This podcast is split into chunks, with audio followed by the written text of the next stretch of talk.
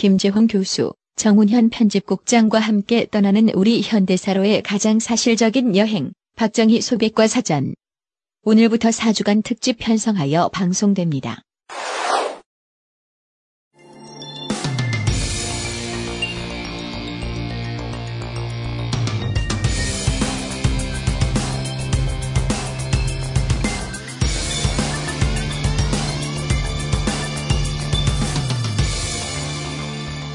특별기획 역사 탐방 박정희 소백과 사전 제2화 친일과 박정희 UMC도 한 권 사서 오늘 저자에게 사인까지 받은 책 외세에 굴종했던 이들은 민족의 지도자로 오해하고 있는 대한민국의 현실을 단연간 취재로 객관성을 담아 파헤친 인터넷 신문 진실의 길 정운현 편집국장님의 신간 친일 숭미의 살얼이랐다 배반의 역사 수구의 로망을 사러 지금 서점으로 달려가시기 바랍니다.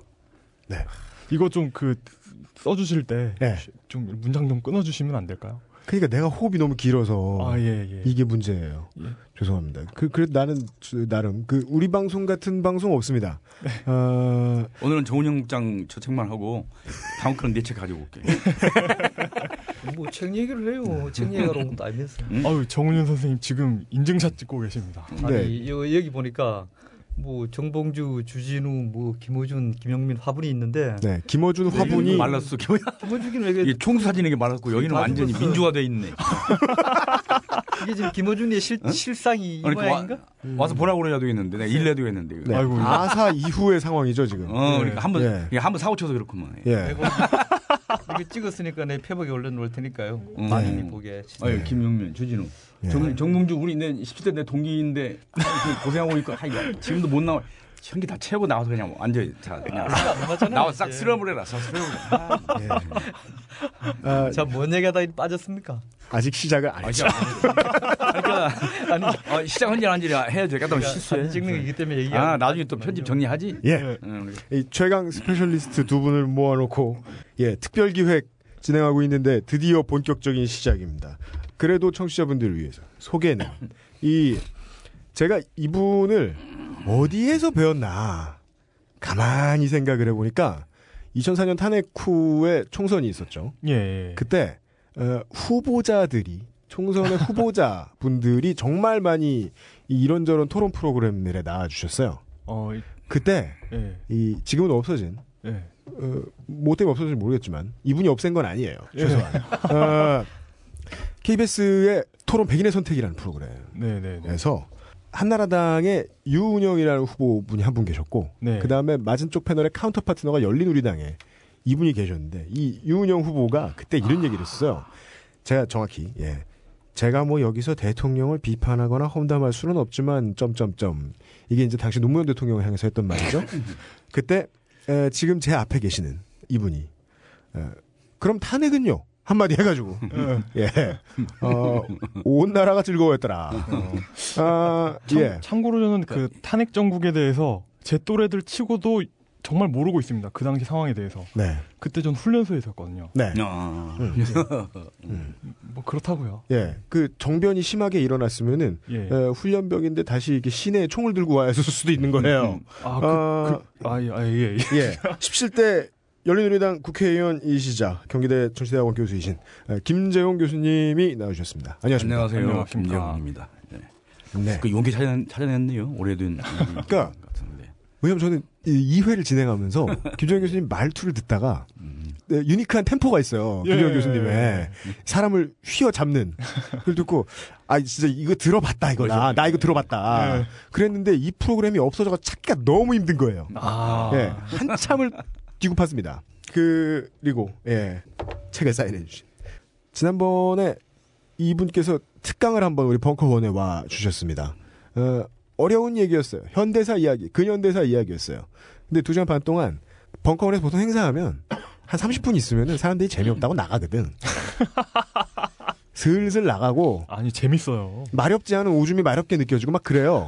근데 이분의 특강에서는 움직인 사람이 별로 없어요. 오. 저도 편집할 때 왔다 갔다 제가 되게 죄송, 죄송스러운데 다른 사람들은 아무도 안 움직이고 있는 거야. 네. 예. 이 흡인력은 천부적인 본인이 모르시는 개그 감각.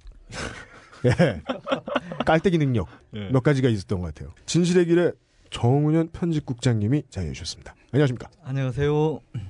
우리 2회 다 들어보셨죠? 예, 반응이 어떠신지도. 어, 내가 묻고 싶은 얘기 어땠어요 좀?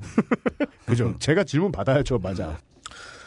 별 우선은 재미없었던 모이네 한숨 쉬는 거 보니까. 아닙니다. 제가 어떤 부분이 죄송스럽냐? 어, 왜냐면 우리 방송은 1회부터 계속 1위였기 때문에 처음에 걱정을 했어요. 예. 이게 엄청나게 쌓인 데이텀 복수형이에요, 복수형. 그러니까 팩트로 중무장한 분들이 자리에서 나오시면 어, 사람들은 자요. 저는 나는 꼽살이다 이론이라고 말해요. 사람들은 자요. 아니 재밌는데 이 곱살이는. 프로듀서 해주시는 김영민 교수님도 종종 주무세요. 근데 듣는 우리가 재밌어서 들었던 거는 방송을 만들 때는 알 수 없죠. 사람들이 어떻게 들을 때는. 예, 그렇죠. 근데 이 반응이 열광적이죠. 음. 예. 좋아하시더라고요 주문 분들이. 네, 3회 때 바로 예. 이 두 분 언제 나오시냐고 다시. 예. 예, 원래 나오셔야 하는 거 아니었냐고 막 삐지고. 어, 3회에 나오는 거 아니었어요? 이런 분들 많았어요. 예. 물론 내 자유라고 100% 말할 수는 없지만. 예. 아니, 매번 정말 바빠 보이시는데 매번 판판이 계속 다음 주에 언제 나오시고요? 이렇게 시켜드리면 뭐하고. 예. 아, 모시, 예. 모시, 모신 것도 영광인데. 왜 이런 부담감을 가졌느냐. 사람들이 너무 원해서. 음, 예. 예. 그리고 다만 걱정스러웠던 건 저희들이 좀 많이 웃으면서 진행을 했는데 사람들은 이런 사람들이죠. 원래 박정희 전 대통령이 좀 미웠던 사람들. 음, 원래 박정희 전 대통령의 뭐 이미지가 새마을과 1000% 겹쳐가지고 그것만으로도 지지하는 사람들 뭐 이런 사람들 은 어차피 우리 방송 안 들을 거고 싫어하는 사람이 들을 텐데 이 사람들이 계속 싫어해라 이러면서 돌 던지고 우리 이런 방송 하려고 하는 거 아니거든요. 그러면은 이 두 분을 모셨을 리가 없단 말이죠. 그렇죠. 어려운 걸음을 이렇게 부탁드렸을 리가 없단 말이죠. 그래서 지금부터는 분명한 팩트를 가지고 분명한 방송을 진행을 해야 할 텐데 네. 예. 자, 아까 밖에서도 정현 선생님께 잠깐 말씀을 드렸는데, 아, 무슨 방송에 뭐, 오카모토 미노루 얘기 나오더라! 뭐, 이렇게 얘기하는 거. 첫 시간에 시작하기도 전에 정현 선생님이 분명히 저희한테, 에, 도움 말씀을 주시고 시작했었거든요. 네. 어, 그거 확인된 팩트 아니다. 그런 이름. 네. 예. 그 이름 얘기하면 안 된다. 음.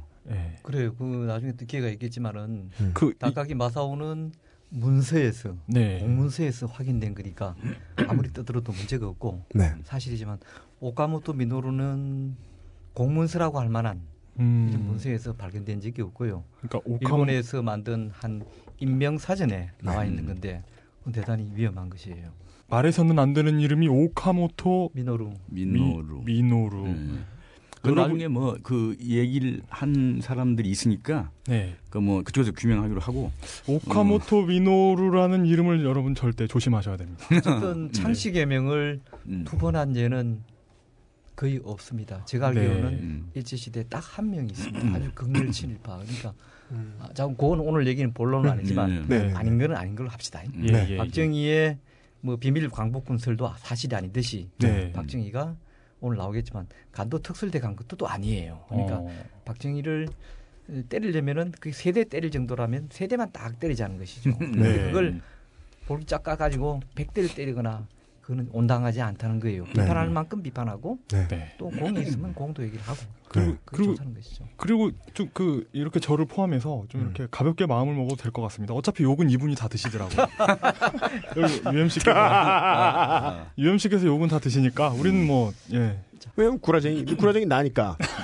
팩트 이분들이 전달하고. 예, 악역은 접니다. 이분들이 존신하예요. 또, 또 두 분 못 알아들으시면 얘기했다. 그, 어, 일단 그러니까 애청자들은 많이 어, 생겼고 예. 반응이 많이 있다는 말씀이죠. 어, 어마어마하게 확보됐습니다. 어, 예, 그. 이제 그때만 해도 처음에 2회에 외실 때만 해도 음. 여섯 자리가 맥시멈이었는데요. 이제 음. 기본이 됐습니다. 어 좋네. 예. 진짜. 어, 아마 토렌트를 합하고 유튜브를 합하고 도합하면 이미 일곱 자리에는 다다른 것으로 보고 있습니다. 예. 에, 그리고 그분들이 이미 뭐 근현대사에 밝은 분들이 아닐 가능성이 매우 높고 그렇죠. 예 이분들을 위해서라도 더더욱이 제가 방송에 맨날 얘기하죠 기대하면 망하는 거야 음. 예 네. 기대하지 않는 마음으로 어, 사실들을 접해보겠습니다. 그리고 그걸 도와드리기 위해서 그냥 사실들을 내보내는 순서를 두 분이 정리해 주실 겁니다. 그 중에서 첫 번째 묶음이 바로 친일과 박정희입니다. 예. 오늘 할 게 친일. 네, 예. 맞습니다. 예, 지금 계속해서 어, 필기를 쉬지 않고 계신 정호영 선생님의 저 강연을 듣다가 어, 얻은 카테고리이기 때문에 일단 친일 문제 그러니까 예를 들면 일제하에 금융조합의 직원이나 뭐또뭐 간부할 수도 있죠. 그게 아니 친일이냐? 음. 일제하에 소학교 어, 교사 했던 거 친일이냐? 음. 일제하에서 군 장교 했던 게 친일이냐? 이게 좀 분류할 필요가 있을 것 같아요. 어, 네. 근데 박정희는 다 아시다시피 대우사관학교 뭐 나와서 그 지방에서 소학교 교사를 하다가 네. 어느 날 뭐 갑자기 뜻한 바에 있어 만주공관학교로 이제 뭐 혈세를 쓰고 지원하지 않습니까? 그렇죠. 그 어디부터 친일이냐 하는 것이죠. 네. 음, 당시 일제 하에서는 그 일제 치하에서 중시한 음, 분야가 크게 한 몇 가지 이 꼽는다면 뭐 군국주의 체제였으니까 네. 네, 물론 이제 군을 제일 중시했죠. 군국주의야. 그러니까 네.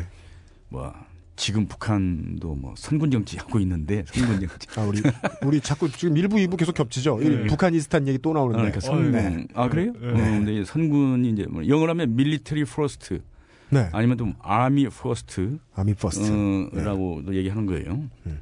그러는 것인데 일, 일제야말로 군국주의의 그 원조인데 그래서 어, 군 장교로 어, 들어간 것부터가 진짜 친일이라고 생각을 합니다. 네. 그 당시 소학교 교사가 어, 월급이 한 25원 됐더라고요. 25원이면 어느 지금 정도 그러니까 수입니까? 그 당시 그 면석이 월급이 20원이었어요. 면석이의 면석이, 월급이 음, 20원. 20원. 근데 예. 일- 일제라는 게 군국주의지만 관료제 국가이기 때문에 면석이도 굉장한 지방에서 유지였어요.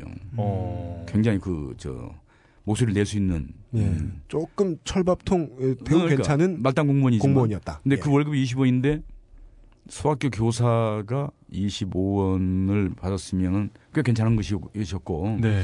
물론 뭐 저 평생 직장으로 보- 보장이 돼 있었고 교사로서 어, 훈도 선생님 뭐 존중도 있었고 근데 그거를 그냥 일가에 버리고 나이도 이미 뭐 지나서 완전 고등학교 들어가기 이 어려운 자격의 상실한 나이였는데 네. 그러니까 셔츠를 쓰고 들어간 것이죠. 예. 음. 그런지 뭐 완전 고등학교 길로 간 것인데 나중에 어떤 사람이 나이가 맞지 않았다고요? 왜 나이가 넘었어. 나이가 넘어서 완전 고등학교 입학 자격이 넘었어. 나이가 많아서. 네. 즉 그렇죠. 자격지심이었군요. 어, 그러니까 자, 자격지심? 예. 네, 사실은 자격 상실. 자격이 안 되니까 예. 예, 처음에는 그래서 저 거지를 했는데 네. 나중에 철수 써가지고서 뭐 충성 맹세하고 음. 가지고 그걸 보고서 이제 입학은 허가된 거고 그런 것인데요.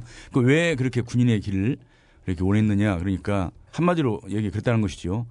긴 칼을 차고 싶었다 하고 얘기했다는 거예요. 음. 그긴 칼을 차고 싶었다 하는 거를 정치 심리학적으로 분석을 해보면 긴 칼이라는 게 뭐겠습니까? 권력이야, 권력. 그렇죠. 예, 박정희의 그 어, 정치 심리학적 분석을 해보면 음. 매우 중요한 언급입니다. 네. 권력욕을 가지고 있다는 것이고요. 음. 그래서 그냥 그 체제 하에서 그래도 괜찮았던 직업은 교사 아, 직을 버리고 이제 군관학교를 그렇게 어렵게 해서 갔고 네. 어, 이제 장교의 길을 가고 그게 본격적인 친일의 길로 들어간 것이라고 저는 평가합니다. 네. 교사가 예. 그 직업이 보장되어 있던 급여도 상당히 후했던 자리에서 그러니까 돈 문제가 해결이 됐다면 이 사람이 더 무언가를 하고 싶길 원했다면 일반적으로 사람들이 열정을 투자하는 곳으로 보자면 아마 권력이었을 텐데 그 권력의 화신이 마치 이 루스 베네딕트의 그 국화 칼에 나오는 칼 음, 네. 예. 숭앙하는 무가곳 일본이 숭앙했던 무가곳 권력 네. 그곳으로 가고 싶었다 이렇게 봐도 좋겠습니까? 예. 어, 보자. 김 선배 말씀하신 내용을 제가 조금 중복이 되면서 좀 보강을 할게요. 요, 요쪽은 제가 조금 강세가 있잖아요. 그죠? 그렇죠. 나보다 훨씬 더 전문가이고 이해해 권위가 주- 있는. 이해해 주시고요. 우선 기록에 따르면 당시 월급은 45원이라고 합니다. 25원이 아니라. 아, 진짜요? 네. 연석이 월급. nice. 연석이 월급. 연속이 월급은 뭐 그만큼 되겠죠. 대충. 아, 좀 변동이 있었겠지. 그러니까 어, 박정희가 교사를 3년 했습니다. 음. 37년에 부임해서 39년 말에 하고 음. 이제 40년에 이제 만주로 갔는데요. 정확한 생년이 기억나지 않는데 37년이면 상당히 젊었을 때 한 거 아닙니까? 7년생이니까. 17년생이니까 20살이죠. 20살부터 교사를. 그러니까 어. 문경 구미 보통학교 마치고 네. 대구 사범이 5년제입니다. 예. 어. 5년. 사범 학교를 어, 사범학교를 마치니까 이제 20살이 된 거죠. 어. 지난 97년에 네. 대구에서 동대구역 조그마한 호텔에서 대구 사범 음. 출신 생들이 출신들이 모임을 하나 가졌는데 어, 네. 언제 언제요? 97년입니다. 97년, 60년 뒤. 어, 그렇지. 바로 박정희가 대구 사범 사기생이에요. 예. 사기생들이 그러니까 그 이전에부터 해가지고 졸업 60년 때 선배들한테 불러가지고 음. 오. 선배들 지팡이를 선물하더라고요. 음. 제가 그 자리에 그때 제가 갔었습니다. 네. 그날 취재하시러. 예, 예. 그날 그리고 밤에 이제 대구 사범 박정희 동생들하고 대구 시내에서 여관에서 제가 같이 하루 묵었어요. 음. 그러면서 음. 그분들 통해서 이제 대구 사범 시험 얘기를 제가 생생한 얘기를 들었죠. 네. 어, 스무 살에 와가지고 이제 3년, 스무 살, 스물한 살, 스물두 살까지 네.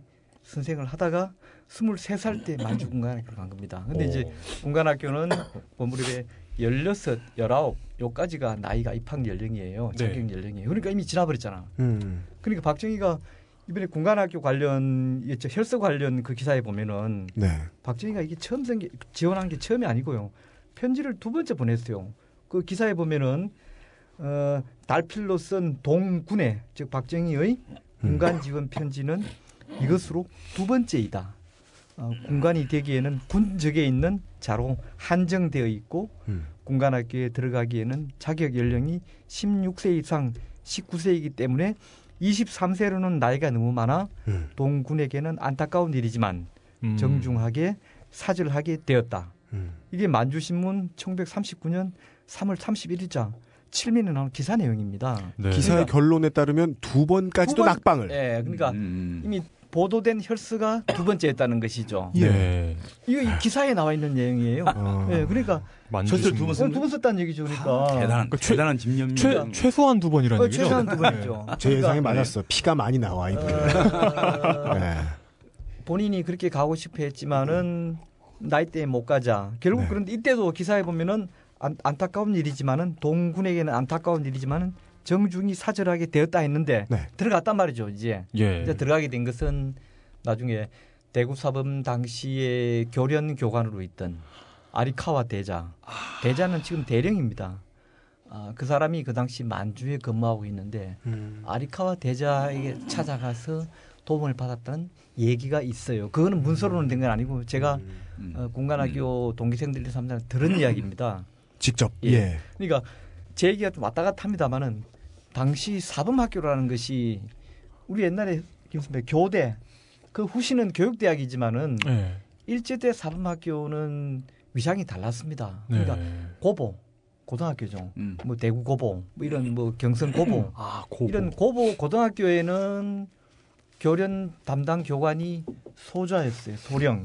근데 이 사범학교의 담당 교련 교관은 대좌였습니다. 그러니까 지금 말하면 대학의 학군단과 같은 역. 학군단 단장이 되게 춘장 대령입니까 준장입니까? 대령이 대령쯤 되죠. 아, 그럼 아니 큰, 큰 학교가 아, 큰 학교가 준비 아니고 대개 대령이죠. 그렇죠. 네. 그, 그러니까 그 지금 꾼단장 정도 되는 그 사람들이 정도, 그렇죠. 고등학교마다 가가지고 그러니까 어, 어. 고등학교에는 소령이 예. 교련 책임자였는데 네. 대구 사범학교 같은 사범학교에는 평양 사범, 경성 사범, 대구 사범 이런 음. 초기에 물론 나중에는 사범학교 도 늘어납니다만은 네. 이런 그 3대 사범학교의 에, 교련 담당 군인은 현역 군인으로서 대좌였어요. 네. 대좌. 음. 그러니까 위상이 엄청난 것이죠. 비중이 높았다는 네, 비중이 얘기죠. 높았다는 얘기죠. 그러니까 음. 학교의 위상을 강조하는 것이고 또그 음. 당시 대구 사범학교 어, 교장이 얼마나 직급이 높았냐면은 제가 보기에는 지금 아마 도의 항무국장 또는 도지사급이 아니었는가 싶어요. 왜냐하면은 그 당시 대구 사범학교 교장이 경북도 도지사한테 예를 들어서 김군, 박군 이랬다는 거예요. 호칭을 도지사한테요? 도지사한테 그 정도였다고 하니까 예. 대구 사범 교장은 지금으로 치면 어디 저 지방의 교육대학 학장 이상이 아니라는 겁니다. 훨씬 더 위상이 높았다는 것입니다. 교육 감 가지고도 안 되겠네요. 뭐 최소한 정도 그런 정도까지 예. 위상으로 있었는데 예. 그리고 일제 시대면 학교도 되게 군대 분위기 아니었나요? 그 저희 아버지 때만 해도 아니, 마찬가지죠. 학생회장이면 교련이 셌고 학생회장이면 그러니까 칼, 아까 칼, 타, 칼 차고 있, 그러니까, 있더라고요. 그러니까 바로 군국주의 체제의 그 면 일면을 보여주는 것이고요. 일제 시대에 이제 뭐 김군, 정군 하는 거는 이제 물론 일본식 어, 어투이긴 김, 해요. 김상, 김상, 정상 뭐 이렇게 하기도 하고 네. 그런 건데 그거는 이제 말하자면 자기 예, 존칭이 아니고 네. 어, 평칭이라고 볼 네, 수가 있는 것인데 뜻이죠. 네, 네. 도지사님이 평어체다. 아니라 네, 그런 뭐 네. 예를 들어서 뭐 국회의원한테 김 의원님이 아니라 그냥 김 의원, 박 의원 음. 하는 정도의 의투 정도로 음, 했다는 그럼, 것은 네. 네. 이쪽에 대구사막 교장이 위상이 높았다는 얘기죠. 그렇죠. 어. 그러니까 그만큼 그 체제에서는 교육에 대해 그러니까 군 군이 제 1이고 그다음에 네. 교육 분야에 대해서 굉장히 비중을 많이 두었다는 얘기예요. 특히 이제 사범학교에서 양성된 사람들은 졸업하고 나- 하면은 훈도라고 합니다. 음. 훈도? 훈도는 음. 초등학교 교사를 훈도라고 합니다. 훈도요. 초중고. 네. 어, 그다음에 전문학교나 대학 이상의 교사들은 교유라고 표현했어요. 그러니까 이제 교류요. 이 일제가 어쨌든 우미나 또는 황국심이나 네. 네. 의 최전선에 서 있는 것이 교사들인 만큼 네. 그들을 적절히 우대해 주면서 네. 음. 그들에게 또 상당한 지위도 주면서 그래. 그러면서 또 그들을 또 앞잡이로 써서 이용한 것이죠. 네. 또 하나 말씀드릴 거는 그 일제의 만주 군관 학교 아니냐 또 만주군 장교를 한 거 아니냐 박정희가 진출했던 게 네. 네. 그런데 그걸 가지고 조금 이제 의아해 하시는 분들 계실 거예요. 그런데 그 당시에는 되게도 아시다시피 어, 일본 제국주의가 대동아 공영권이기 때문에 네. 조선군, 만주군 이거 다 황군이에요. 음. 그러니까 일본군과 다름없는 네. 만주 직할 지역에, 부대지요. 그러니까 예. 교류, 교류 정권을 세워가지고 관동군. 어, 예, 세워가지고 관동군. 일본 제국주의의 일원으로 해- 해놨고 마치 조선, 조선군도 일제 예, 황군 중의 일원이었듯이 네. 그러니까 일본 군대 바로 그거나 다름없는 거다. 근데 그러니까- 일부에서는 그 일본군이 아니네. 뭐 나중에 그걸 졸업하고 일- 일본 육사로 갔으니까 좀 다른 거 아니냐 그러는 건데 사실은 같은 테두리에 있는 음. 어, 같은 체제의 황군이다. 황군 개념으로 보면 음, 될 거예요. 그러니까 뭐 나치 독일로 치면 뭐 아프리카 군단 뭐 이런 대충 뭐 그런 그런 느낌인가요? 그런 셈이죠. 우리 예. 조선에 네. 있는 군인들은 일본군 조선 주차군이라고 했거든. 음. 조선 주차군 사령부 지금 음. 용산에 위치해. 주차군사. 있고. 주차군. 주차군 주도나 주차군. 예, 예, 예. 어. 그러니까 방금 김선배 얘기처럼 만주군이나 일본군이 같기 때문에 박정희처럼 만주 군관학교에서 예과를 마친 사람이 네. 성적 우수자 일부는 일본 육사에 편입을 간 거예요. 음. 그렇죠. 예를 들어서 뭐 좀 서로 구분이 있고 네. 다른 집안이라 그러면 어떻게 안 되잖아요. 근데 같은 집안이니까 그게 본과를 일본 그 육사에 네. 유학생대라는 이름으로 네. 가서 공부할 수 있다는 것이죠. 그 그러니까 그 이걸 그 유- 유럽에 비유하면 네. 그그 독일에 점령당한 프랑스의 한 청년이 네. 그 리비아에 있는 독일 아프리카 군단에 지원하려고 혈서를 쓴 거네요. 뭐 그런 셈이지. 비슷하겠네요. 예, 예. 비슷- 비슷하겠어요. 좋습니다. 예. 예. 예. 어, 네네네. 예, 프랑스 말을 잘 쓰는 뭐 IT 청년이 뭐 이렇게 혈서를 쓴 그런 예, 그런 느낌이죠. 그렇죠. 예. 예. 그다음에 그 이제 군국주의에서의 군 장교의 위상이나 이런 걸 또 박정희의 그 권력력이나 그런 걸 보여주는 장면이 하나 있어요. 소위로 인간이 된 뒤에 고향에 돌아온다는 거죠. 음. 이 고향에 와서 경찰서장과 군수를 부릅니다. 불러요? 소위가 예. 오라고. 오라고. 차, 찾아간 게 아니고. 예, 예, 불러요, 불러. 어, 읍내에 있는 어떤 여관에서 예. 어, 그래서 가보니 자기는 칼을 앞에 놓고 예. 그러면 이제 자기가 교사할 때 나한테 핍박했던 잘못했던 소런 얘기를 하면서 말하자면 거의 사과를 받는 너 그때 왜 갈궜어 나? 그런 장면이 있는데 오. 경찰서장이 어, 군단위 경찰서장이 예, 육군 소위한테 네. 사과하는 장면이 나와요. 그러니까 어, 어, 디에 나오는 어, 뭐 내 문헌에서 봤는데 제 책에 나옵니다. 아, 여기도 있을 것이고. 아, 이게 낙하지 예, 그러니까 어, 바로 그 군국주의 체제에서 예. 그 소위 중위 초급 장교가 네. 경찰서장이면은 나이도 많고 경찰에서 뭐 잔뼈가 군 사람일 수도 있고 그렇잖아요. 군수면은 그래도 상당히 그 책임있는 행정관이고 근데 오. 그거를 불러놓고서 말하자면 사과를 받는 어, 음, 그런 이제 서, 서장이면 장난 아니죠. 어, 그러니까요. 그, 지금 음, 뭐, 그, 뭐 군대로 치면 사단장쯤 되는 거 아닙니까? 음, 경찰. 경찰 서장이면 어, 5.16 쿠데타 후에 시군 단위 서장은 소령이나 중령 정도가 했어요. 어, 예, 네. 도지사 도지사를 형저5.16 직후에 대령급이 맡았고 어, 어, 그러니까 시골 군 시단위의 서장은 소령급 중령급이 했습니다. 네. 아, 그걸 꼭 계급으로 환산하기 전에 음. 우리가 지금도 아직까지 일제 그런 분위기 잔재 남아 가지고 저 저 울면 순사 온다 잡아간다. 그 순사의 지역에서는 최고봉이 경찰서장이란 말입니다. 그렇죠. 지역에서는 네. 서울의 경찰청 말고 네. 지방에서 온다면 파주- 지서서장이나 또는 한 단계 위에는 읍내가 있는데 가면 이제 경찰서장인데 네. 방금 김수배 얘기처럼 어쨌든 그 얘기는 뭐 제가 소개한 내용인데요. 정확하게 좀 팩트를 수정하면 아무튼 투는 그렇습니다만 박정희가 소위 다라스가 아니고 소위 다라스는 한국에 온 적이 없고요. 생도 시절에 휴가를 왔습니다. 네. 휴가를 와가지고는 문경에 구미에 자기 집으로 안 가고 부인하고 별로 정이 없었어요. 첫 생도. 시절이면 소위도 예, 아닙니다. 뭐 사간 생도 시절에 예. 문경에 있는 하숙집에 와가지고 아 그때 그 아내가 유경수 여사 아, 아니지 아니군요. 첫 예. 부인 뭐 아, 나, 나중에 얘기고 네, 네. 그 얘기 지금 못해. 네. 50 50년에 네. 결혼 결혼했으니까 한참 전이죠. 네. 생도 시절에 이제 문경 하숙집에 와가지고 옛날에 자기가 선생할 때 박정희가 그 자체적으로는 사람이 민족적인 면모가 전혀 없지는 않습니다. 그러니까 이제 뭐 예를 들어서 일본인 교장 이런 사람들이 하는 거에 대해서 못마땅할 경우에 네.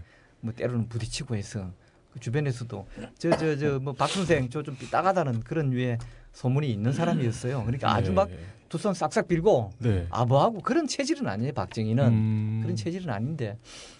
그리고 와가지고 이제 하숙집에서 있으면서 그 이건 제가 거기 문경에 있는 제자 여 제자한테 들은 내용입니다. 네. 문경 그날- 같이 직접 취재하셨습니까? 네, 물론이죠. 네. 어, 문경에서 세상에. 그, 그 얘기가 예. 어느 날 선생님이 오셨는데 사관학교 복장하라고 긴 칼을 차고 오셨는데 하숙집에서 자리를 음. 잡고 며칠 계시다 가면서 음. 하루는 그, 그 서장하고 군수를 불러오라 해서 음. 누가 심부름했는데 두 사람이 와- 왔을 때 양반이 방, 하숙집 방문 열어놓고 마루에다가 나무 마루에다가 이래 긴 칼을 착 꼽아놨대요. 음. 꼽아놓고는 이제 뭐두 사람은 밖에 서 있고 문 밖에 음. 있고 심지어 들이지도 어, 않고 거기서 이제 뭐 이제 뭐 맨, 옛날 과거사 얘기를 좀 했겠죠. 음. 당신들 말이야 어?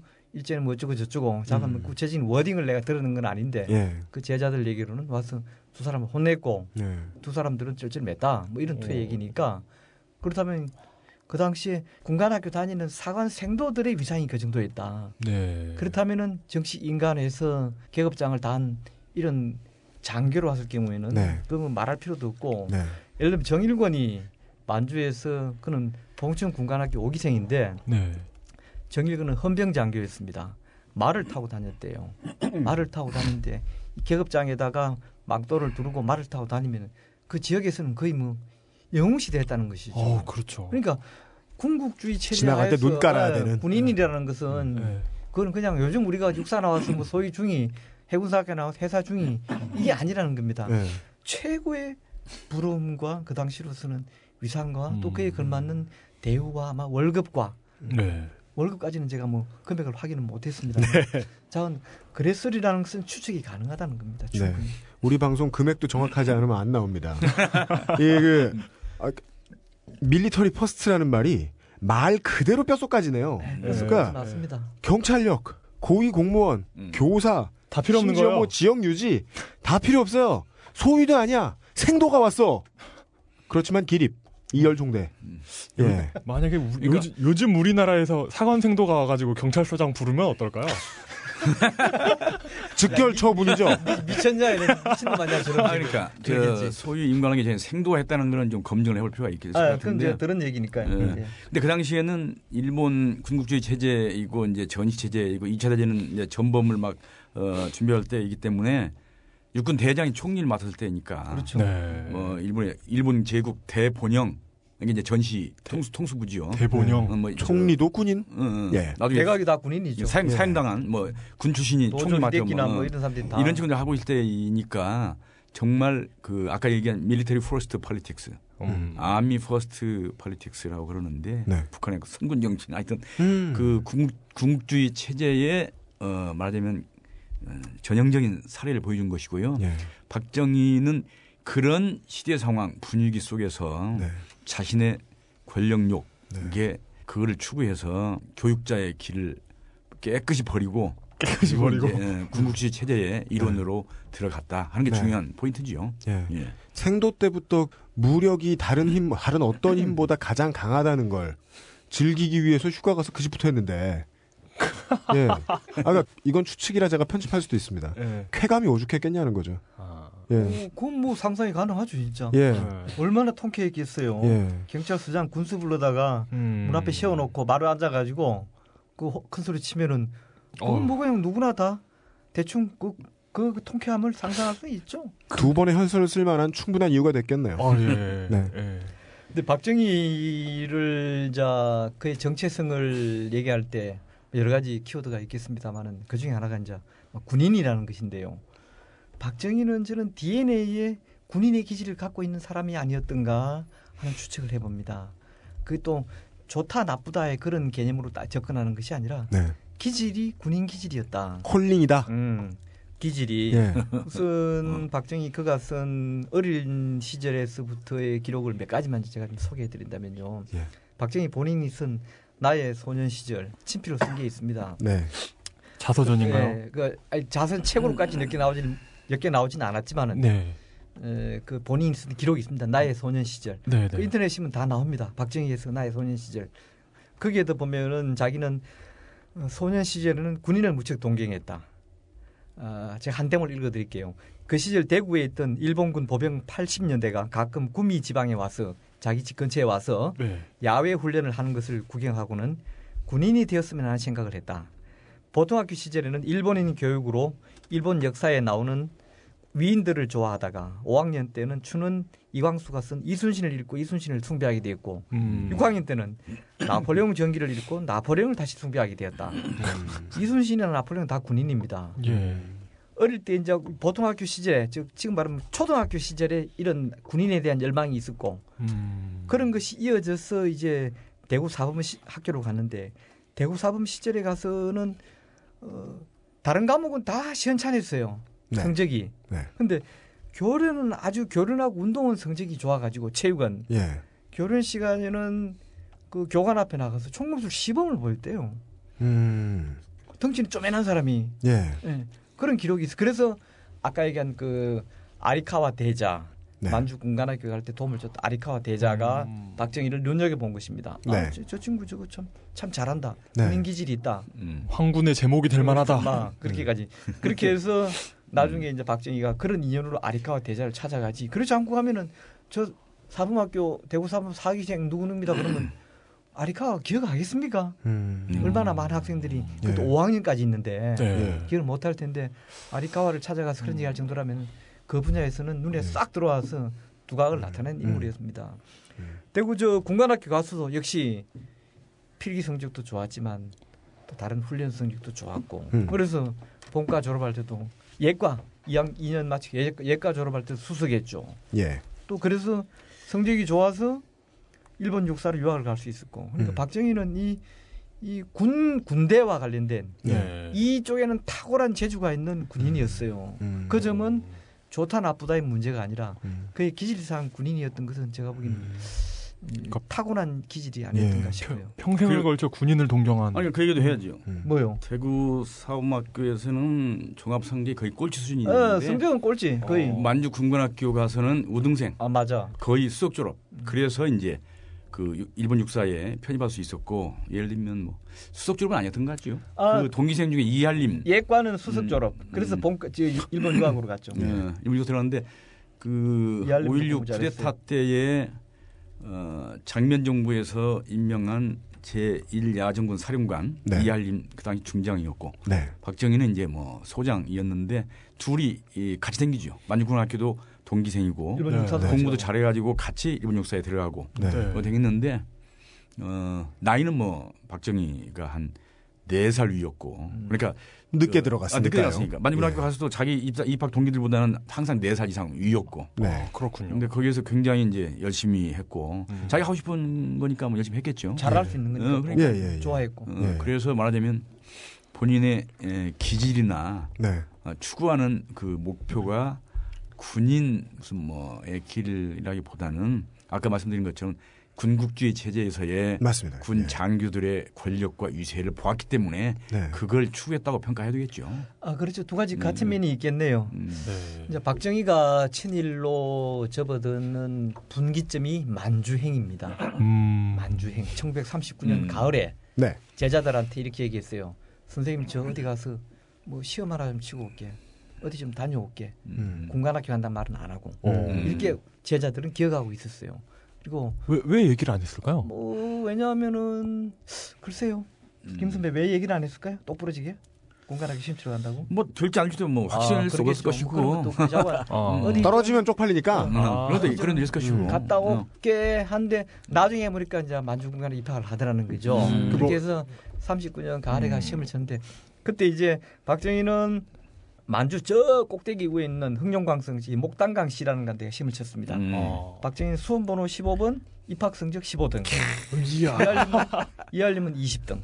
음. 이할림은 아마 봉천에서 시험을 쳤을 겁니다. 이할림은 음. 20등 이렇게 했는데 박정희의 만주 행위, 박정희가 그냥 문경에서 선생으로 쭉 있다가 해방을 맞았다면은 그거 가지고 친일 논쟁으로 대통령이 되고 안 되고 그걸 떠나서도 네. 네. 일제때 교 선생 학교 선생을 지낸 거 가지고 친일파로 보는 것은 얘기할 바. 객관적으로는 그건 가혹합니다. 예, 아까 네. 말씀드린 것처럼. 예, 아주 뭐 그중에서 정말 독특한 친일을 한 사람이 있었다면 그건 별종이라면 예외지만은 음, 보편적으로는 학교에서 선생질한 걸 가지고 친일파로 보는 것은 별 문제인데 그건 아니죠. 네. 네. 박정희가 만주행을 가서 만주도 가서 뭐 개장사를 했다든지 만주 가서 딴거 뭐 어디 뭐 식당을 했으면 별 문제인데 네. 만주에 가서 이제 공간학교를 들어가고 네. 결국 졸업하고 이제 황군이 되어서 그게 친일파로 되는 거 네. 아닙니까? 자 그러면 박정희의 만주행을 좀 생각해 봐야 돼요.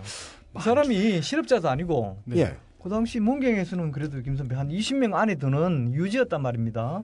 면사무소, 뭐 그다음에 그 경찰서, 그다음 에 보통학교, 음. 뭐그 외에 뭐 예를 들어 뭐 살림서, 살림조합이라든지 일이 한 20명밖에 안 돼요. 예. 2, 30명 정도 되는 그 지역이 유지 안에 들어갔는데 본인마저도 능력이 있어서 네. 철밥통 직업을 얻었고. 음. 그렇죠. 예. 그 당시 사범학교 교사 위상이 낮은 것도 아니고 그럼 네. 자기도 사범학교 들어가려고 괜찮았어, 좋았어요. 문경 구미 보통학교에서 대구 사범 진학 1호입니다. 박정희가 오. 1호예요. 10대 때부터 군인이 내 영웅이고 사범교에 들어가서 다른 공부를 했을 때도 열정이 부족해서 제가 생각드는 키워드는 이 재능의 기초에는 열정이 있네요. 네. 열정이 예. 음.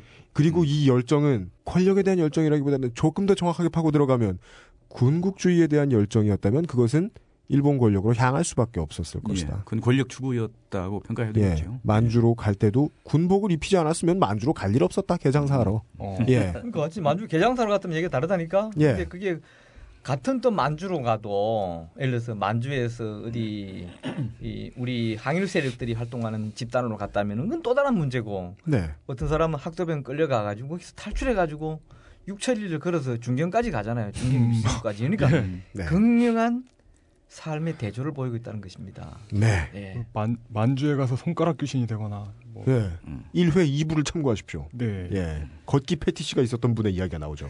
그렇죠. 네, 나중에 참고로 이제 그 박정희가 군인 의 길을 갔다는 거 관련해 가지고 5.16 쿠데타 아, 일으킨 뒤에 그러니까 1963년 민정 이양하죠. 1962년 말까지 불과 1년 반 만에 소장에서 중장 대장으로 진급하지 않습니까? 네. 뭐 최고위에서 의결을 해서 이제 만들 네. 만들 하는 것인데 네, 말하자면 사실 뭐 군사 쿠데타 자신의 말 맞다나 군사 혁명을 했다 그러면 네. 군사 혁명 지도자가 아무 승진 꼭 진급할 필요 뭐 있겠어요.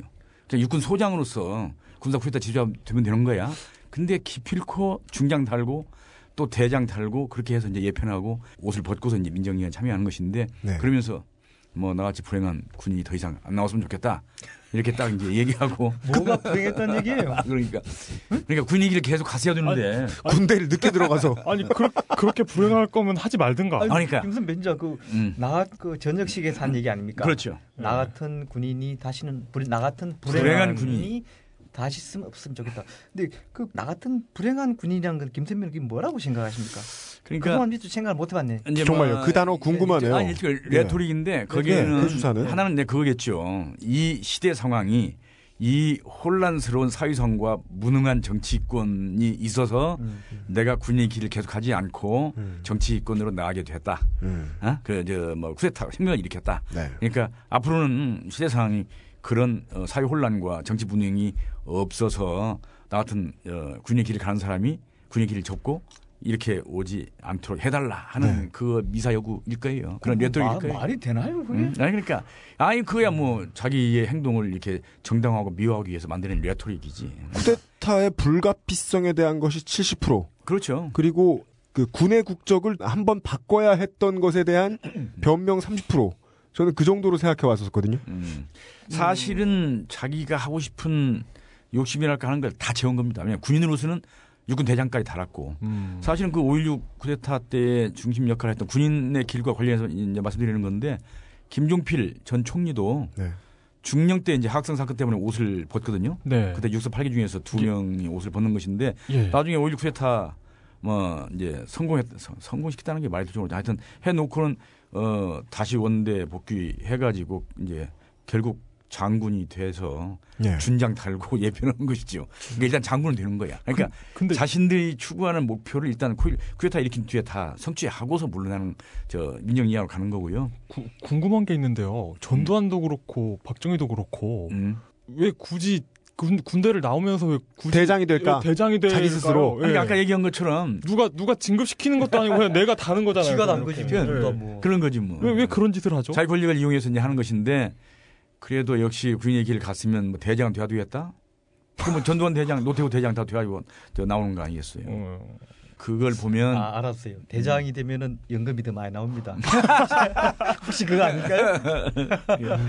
어. 그렇게 하고 그리고 또 정치권에 들어와서 어. 자기의 권력력을 다 채우고 이게요 아 만만치 않은 아니, 교수님, 리비아의 그 누굽니까? 독재자. 카다피. 카, 카다피. 대령 아닙니까? 어, 어, 그러니까 그 카다피는 어떻게 보면 정직하 청백리다. 아이고, 그거 아니, 아니고. 그러니까 청, 칭찬할 수는 없지만 대장들에 비하면. 그러나 자기 욕심을 다 채우지 않았다는 점에서는 그래도 조금 말이지.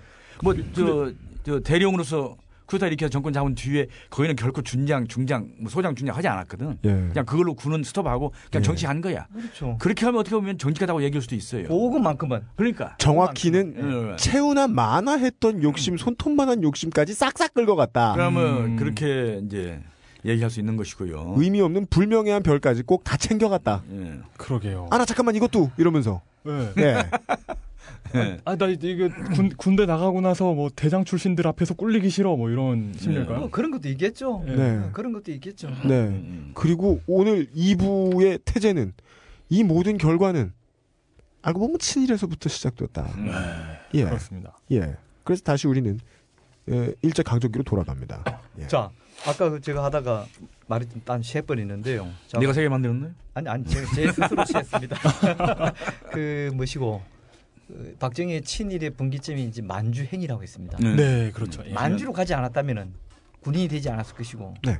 군인이 되지 않았다면은 5.16까지도 오지 않았을 것이고 음. 어이구, 5.16이 세상에. 없었다면은 박정희 18년 독재도 없었을 것이다. 아니 그걸 올라가 올라가 보면은 선생을 그만두고 만주로 간 것이 그게 딱 문제네. 거기가 분기점이 분기점이에요? 예. 음. 예. 그러면 만주로 가게 된 동기가 무엇일 것인가가 사람들은 궁금해할 수 있습니다. 네. 근데 그것이 단순히 박정희가 가서 긴 칼 차고 어, 자- 군 장교가 되어서 폼 좀 재고 싶다. 제가 지난 첫 회 때 제가 박정희는 좀 폼생 폼사의 기질이 있다고 했습니다. 그렇죠. 예. 예. 구미 보통학교 때 군인들 훈련하는 거 보고 되게 동경했어요. 그 제복 입고 음. 절도 있는 행동하고 음. 계급장 달고 이런 것이 아주 보기 좋았더니 폼생 폼사죠 사실은. 네. 근데 이제 박정희가 만주로 가게 된 것은 한 뭐 여러 가지 견해에 따라서는 다섯 가지, 뭐 최소한 세 가지 드는데 그렇게나 첫- 많습니까? 예. 첫째 하나는 이제 군인에 대한 열망이 있었고요. 네. 그거는 또 곧 권력에 대한 욕망이고요.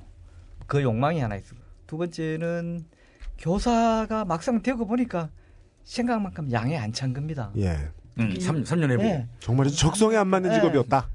물론 박정희는 그 대본 하면서 배- 배운 그 미술 실력, 음악 실력 그런 거 가지고 풍금도 잘 치고 해서 음. 새마을 노래도 작사 작곡 다 했고. 숫자도 그렇죠. 숫자. 예, 그다음에 이런 그림도 일요화갑니다. 박정희는 그림도 곧잘 제가 그렸어요. 음. 약간 히틀러 예, 느낌 나는데요. 예. 자관 그런 것이 사범학교 교사는 전인 교육입니다. 네. 국어 선생, 영어 선생, 미술 선생, 체육 선생, 음악 선생을 다 해야 돼요. 아, 초등학교 예, 시스템. 초등학교 예. 교육 선생이다 보니까. 사관학교는 그렇게 교육을 예. 하는 근데. 그게 와서 막상 와서 보니까 박정희가 이런 운동을 좋아하고 군인을 좋아하고 이런 스타일에서 보니까 뭐 애들하고 한 애들 한 2, 30명 데리고 교실에서 풍금 치고 음. 뭐 어디 데리고 나가서 습작 뭐 글- 글씨 쓰고 이런 게 음. 보내는데 안 맞는 겁니다. 그러니까 어. 현실에 대한 불만. 어. 그러니까 자기 원초적인 불만이지 뭐 네. 월급이 작거나 이런 것보다도 네네네. 자가 아 이거 하고 보니까 내 선생님이 나한테 안 맞다. 네. 저 아이들이 학생이 아니라 내 부하였으면 좋겠다. 뭐 그까지 진도가 많이 나갔고 네. 그까지는 자관 현실에 대한 불만 음. 또 하나는 가정사. 아, 가정사가 이제 뭐 이거는 뭐 알려진 이야기고 해서 저간 아까 얘기한 대로 어, 생도 사관학교 군관학교 생도 시절에도 휴가철이면 휴가 와서 꿈이 있는 집에 가서 그때 이미 결혼했는데 대구 네. 사범 4학년 때 결혼합니다. 학교 사- 다닐 때 결혼하는데 아버지 강요로 물론. 예. 근데 거기 안 가고 하숙집에 가서 한 달 동안 휴가 때 왔다가 다시 복귀해요 학교로. 그러니까 음. 집안에 대한 가정사에 대한 불만 이런 것이 예, 작은 엉킨 데다가 가족들이랑도 안 네. 봅니다. 음. 그 당시 만주라는 곳이 하나의 또 신천지였습니다. 음, 그랬어요. 만주라는 곳이 미개척 지하가 미개척 많았고. 지대. 음. 네. 그래서 만주에는 군인도 군인이지만 그 당시 상인들이 뭐 상인들, 부동산 예, 투기꾼들, 뭐 예. 우리는 말하면 요즘 뭐 노래방, 뭐 술집에서 온갖 예. 뭐뭐막 표현을 잡놈이라고 할게요. 예. 온갖 불의의 잡놈들이 만주로 떼 모이던 시기였어요. 아, 그러니까 그 국사학과 교수님한테 들었는데 놈놈놈 있잖아요. 네. 그, 그러니까 거기에서 약간 차분한 분위기래요. 좀 신천지라고 할까? 예. 새로운 뭐 개발지대라고 할까? 골드러시. 어, 올드러시. 예. 동양의 서부였다. 예. 표현을 이렇게 예. 하죠. 서부 개척사, 네. 만주 네. 개척사. 어, 네. 그러니까 또 자기도 뭐 그런 데 가서 뭐 군인도 되어보고 싶고 자건 신개척 지대에 가보고 싶은 거야. 음, 음, 음. 그런 복합적인 것이 겹쳐서 만주로 가게 된 것이 단순히 군인 하나만 딱 본다면은 일본 역사로 바로 갔을지도 몰라. 어쩌면은 아. 어쩌면은 그럼 그건 일본 역사 바로 가기는 불가능한 거 아니었어요? 어, 그 일본 역사로 나이로 보나 가지로 봐서 불가능하지. 불가능했겠죠. 그래, 그러니까 그래. 대안으로 그걸 택했겠지. 국민학교에 가서 예. 공부를 잘해서 편입하는 것까지 생각이 했을 가능성이 커요. 자관 그런 자 네. 만주행은 그런 복잡한 원인들이 겹쳐져서 어. 박정희가 선생을 때려치고 만주로 가게 됐다. 네. 음. 이제 거기부터는 행적에 대해서는 이제 뭐 알려진 것도 많이 있고 예. 또뭐좀 예. 얘기 좀 하시죠 그래. 그러니까 그리고 나서 그 사이에는 뭐 이제 일본 육사에서 열심히 했고 임관해서 저 만주군 음, 소유가 되는 것이고 그런데 1945년 8월 15일 네. 일본 어, 최당의 한국 방송 일본 제국주의의 이제 뭐 항복 네. 이것을 박정희가 안 시점은 8월 17일이라고 그래요. 이틀 뒤에 알았다. 그러니까 만주 지역에 아까 얘기한 제가 허벌판에 어느 변방에서 근무하고 있다가 예. 며칠 뒤에 이제. 그 얘기를 듣고 예. 그때 이제 에, 비로소 만주군을 이탈해서 어, 바로 이탈 어, 이탈이지 뭐 이탈 무단 이탈입니까? 어, 그 당시에 이제 뭐 누구 누구 이름도 대면 알만한 무장 해제를 당합니다. 어, 하고 이제 상의를 하고서는 베이징 북경으로 오는데요. 무장 해제를 당하고 음. 베이징으로. 그 군에서 이탈하여. 네, 이제 말하자면 이제 소문을 들어서 전쟁이 끝났고 네. 어, 대한민국 임시정부 어, 한국 광복군이 음. 중국과 만주 지역에 있는 어, 조선인들을 규합해서 10만 음. 음, 군대를 지금 모집하고 있다는 소문을 듣고 음. 이제 거기를 찾아가는 거예요. 그래서 찾아가는데 해방 후 광복군이지. 음, 네. 해방 며칠 후 안에 그렇게 판세 분석이 빠르게 아, 됐을까요? 그러면 그러니까 내가 멸사봉공하기로 한 나라가 갑자기 없어졌는데 음, 그러니까. 그러니까 이제는 뭐 그렇다고 바로 아니, 광복군으로 망, 어, 그러니까 망했으니까 이제 어떻게 할 것인가 이제 상의를 했는데 그 상의한 사람들도 뭐 음. 그래서 이제 다음 대책이 뭐냐? 그러면 이제 아 어, 고향에 돌아갈 수도 어, 어, 그렇죠. 어, 렵고 음. 그래가지고 근데 그럼 뭐냐? 그러면 이제 이 지역에서 조선인들을 막 규합하는 데가 어디냐? 광복군이다. 하고 차 들어간 거예요. 근데 아 주식해야겠다 이분. 어, 사실 예. 그때 임시정부 김구 선생이 나서서 광복군을 조직했고 네. 그게 그렇죠. 뭐, 뭐, 그 이범석 뭐 지청천 이런 분들이 했는데 김학규 어, 이런 분들이 했는데 이, 어, 임시정부의 역량으로 10만 군대를 조직하기 사실상 굉장히 어려웠습니다. 네. 어, 무지하게 많은 사람들이 다 찾아 들어갔고 막 했는데 음. 그래서 말하자면 거기에 묻혀서 광복군에 에, 들어갔다고 돼 있고 네. 나중에 들어올 때그 광복군과 함께 교육하는 건 사실이에요. 예. 어. 그거 행정 구, 구분하고 뭐 거기 들어오는 사람들 다 뭐 아까 일부에 나왔듯이 검색대에 세워놓고 예? 음. 그러니까. 천안 개새끼 해봐 이런 거 시킬 수 어, 없잖아요. 그러니까 뭐 2차 대전 끝났고 일본 제국주의는 망했고 네. 이제 그 과정에서 장준하 선생 음. 가 이제 평생 악연이랄까 그런 네, 것이죠. 쭉 척이지는 어, 그 당시에 장준하 선생이 하도 많은 조선인 청년들이 막 몰려들고 네. 또 임정부의 방침은 10만 병 어, 군대를 빨리 양 만들어 가지고 쪽수는 네. 채우자. 중국과 함께 연합군 대에 들어가고 들어가야 되겠고 네, 네, 그런 네. 임무가 있고 하기 때문에 뭐 누구 누구 이렇게 구별하고 뭐 이렇게 저 어, 할, 선별할 수는 없지만 네. 그러나 박정희 중위에 대해서는 장준 선생은 반대했다고 그래요. 반대했다는 그 기록이 있습니다. 네. 아 이래 이래 이런 거 이건 좀 문제가 있는 거 아니냐 하고 반대했고 그래서 나중에 귀국해서도 네. 박정희는 계속 장준 선생만 보면 어떻게 했어요? 장군 선생은 학교로 끌려갔다가 일찍이 탈출해서 탈영을 하셔서. 중경까지 네. 그 걸어서. 수말리 길을 걸어 찾아가서 거기서부터 이제 광복군 독립운동을 한 것이고 걷기, 박정희는 걷기 패티시. 어, 일본 제국주의 망국은 망한 뒤에 이제 뭐, 뭐 이렇게 들어온 것인데 계속 장군 선생만 보면 그 열등감과 자기지심이 작용했다는 것이지. 그렇겠죠. 음. 그럴 수밖에 없는 것이고. 그런데 그 장군 선생이 또 이제 사상계 같은 언론 이제 잡지를 만들어 언론 하면서 계속 박정희 정권에서 비판하고 하니까 네. 이건 정말 어떻게 해서든지 없을 수밖에 없다. 네. 그래서 없을 것이고요. 그래서 장주라 선생의 암살 의혹을 규명하는 데에도 음. 광복군에서 조우 네. 네. 들어온 뒤에 그 정치적인 관계를 배경에 깔고 재조사를 해야 할 것입니다. 소위도 달기 전에 칼을 들고 민간인들 앞에서 불호령을 하기를 즐겼을 만한 사람이라면 그렇게나 그 일본의 군국주의에 미리부터 체화되어 있던 어, 폭력적인 수직 위계 질서에 체화되어 있던 인물이라면 어, 자신을 중용하지 않으려고 하되 어, 내가 어떻게 깔아 뭉갤 수도 없는 네. 먼저 예, 광복의 신념을 가지고 군에 있던 자기 군의 윗사람 되게 싫었겠네요. 친일 얘기가 나온 김에 몇 가지는 제가 조금 구체적인 것을 아시는 분은 아시지만은 네. 네. 혹시 모르시는 분을 위해서는 좀 참고가 되게 간략하게 좀 팩트를 몇 개 좀 제가 좀 소개해 드리죠. 1944년 4월에 일본 육사 57기로 어, 졸업합니다. 2년은 만주 군관학교에서 마치고 본과 예과를 마치고 본과 2년은 일본 육사에서 57기와 동기생으로 졸업합니다. 44년? 예. 예.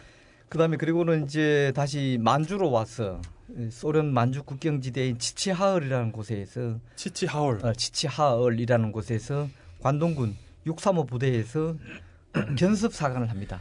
자, 네. 임관 임관하기 전에 네. 견습 사관 3개월 하고 네. 그래서 44년 7월 1일 날 소위로 정식 임관됩니다. 네. 이듬해 45년 7월 1일 날 중위로 진급하고요. 그러니까 박정희는 중위로 해방을 맞았다는 얘기입니다. 음, 네. 박정희가 이제 임관하고 난 뒤에는 중국 열화성 남부 성덕이라는 곳인데 뭐 위치를 쉽게 얘기하면 북경 좀 위에입니다. 북경 멀지 않습니다. 그래서 네, 네, 네. 해방 후에 이 사람들은 북경으로 옵니다. 음. 거기에서 만주군 보병 8단. 8단은 우리로 지금쯤 연대급입니다. 네. 왜냐하면 단장이 연대다. 단장이 대령이었는데 대령이다. 이 8단에는 조선인 장교가 4명이 있었습니다. 박정희를 네. 포함해서. 네. 박정희는 신경 2기, 고1년 선배인 신경 1기 방원철, 또 박정희가 동기생인 이주일, 그 다음에 신경 군관학교 앞에 있던 군관학교, 만주 군관학교는 두 개입니다. 봉천 군관학교, 그리고 그 후신인 신경 군관학교. 신경 군관학교. 네, 봉천 군관학교 5기인 신현준, 백선엽은 봉천 9기입니다. 네. 봉천 9기는 신경 1기하고 동기생입니다. 음. 어. 아니, 그냥 이네 명이 근무하다가 해방이 되고 나니까 이제 무장해지 당해요. 네. 다. 네. 예. 무장해지 당하고 이제 이 네 명 중에서 방언철은 고향이 북한이에요. 그래서 방언철은 북한으로 가고 낙향하고. 북, 쪽으로 가고 예. 네. 나머지 세 명, 저 이주일, 신현준, 박정희 이 세 명은 다 집이 남한입니다. 남쪽입니다. 그러니까 이제 한국으로 오는 쪽인 오는 과정에서 뭐저 북경으로 가서 광복 후 광복군의 잔편 부대에 잠시 머물렀다 가는데 잔편 부대라 예, 신현준 장군을 제가 만나 보니까 신 장군 얘기로는 우리는 그때 광복군이 있는 줄 몰랐다. 광복군의 존재를 몰랐다 그때까지. 예. 음. 그럼 어떻게 이 사람들이 일제 말기에 군인이 됐거든요, 사실은. 그렇죠. 박정희도 1년 그러니까. 남겨놓고 해방 1년 예, 남겨놓고. 그러니까 뭐 광복군 저 중경이 광복군 중경에서 창설됐지 않습니까? 그러다 네. 보니까 거리가 멀어요. 네. 그래서 이 사람들은 저 먼 동네에서 상해 임시정부 임시정부까지도 잘 몰랐던 것 같아요. 이 사람들은 임시정부는 네. 알았을지 모르겠지만 광복군 존재를 몰랐다고 그랬어요. 네. 네. 그러니까 이제 오다가 보니까 거기 가면 조선 사람들 광복군이 있다. 음. 그럼 우리도 군인이니까 뭐 그 들어가서 좀 어떻게 뭐 뭔가 좀 기회를 모색해 보자. 네. 이렇게 해서 들어가게 됐다는 거야. 예, 논리는 간단했네요. 네. 예, 거기도 군대다. 아 그거죠. 아니, 아, 아우 그한번 배운 짓은 예. 한짓 잘 못합니다. 선- 아. 선생은 어디 가면 결국 또 선생합니다. 예, 그러니까 예, 예. 나- 나- 군인은 어디 가면 또 군인을 또 하고. 나 부끄러워서 어떻게 광복군에 들어갈 생각? 아, 이제 그런 생각은 뭐 전혀 안 거죠 그 상황에서. 음. 네, 그리 가가지고 이제 그 있다가 이듬해 해방 이듬해인 1946년 5월달에 중국 천진에서 미군 LST, LST라는 수송선입니다.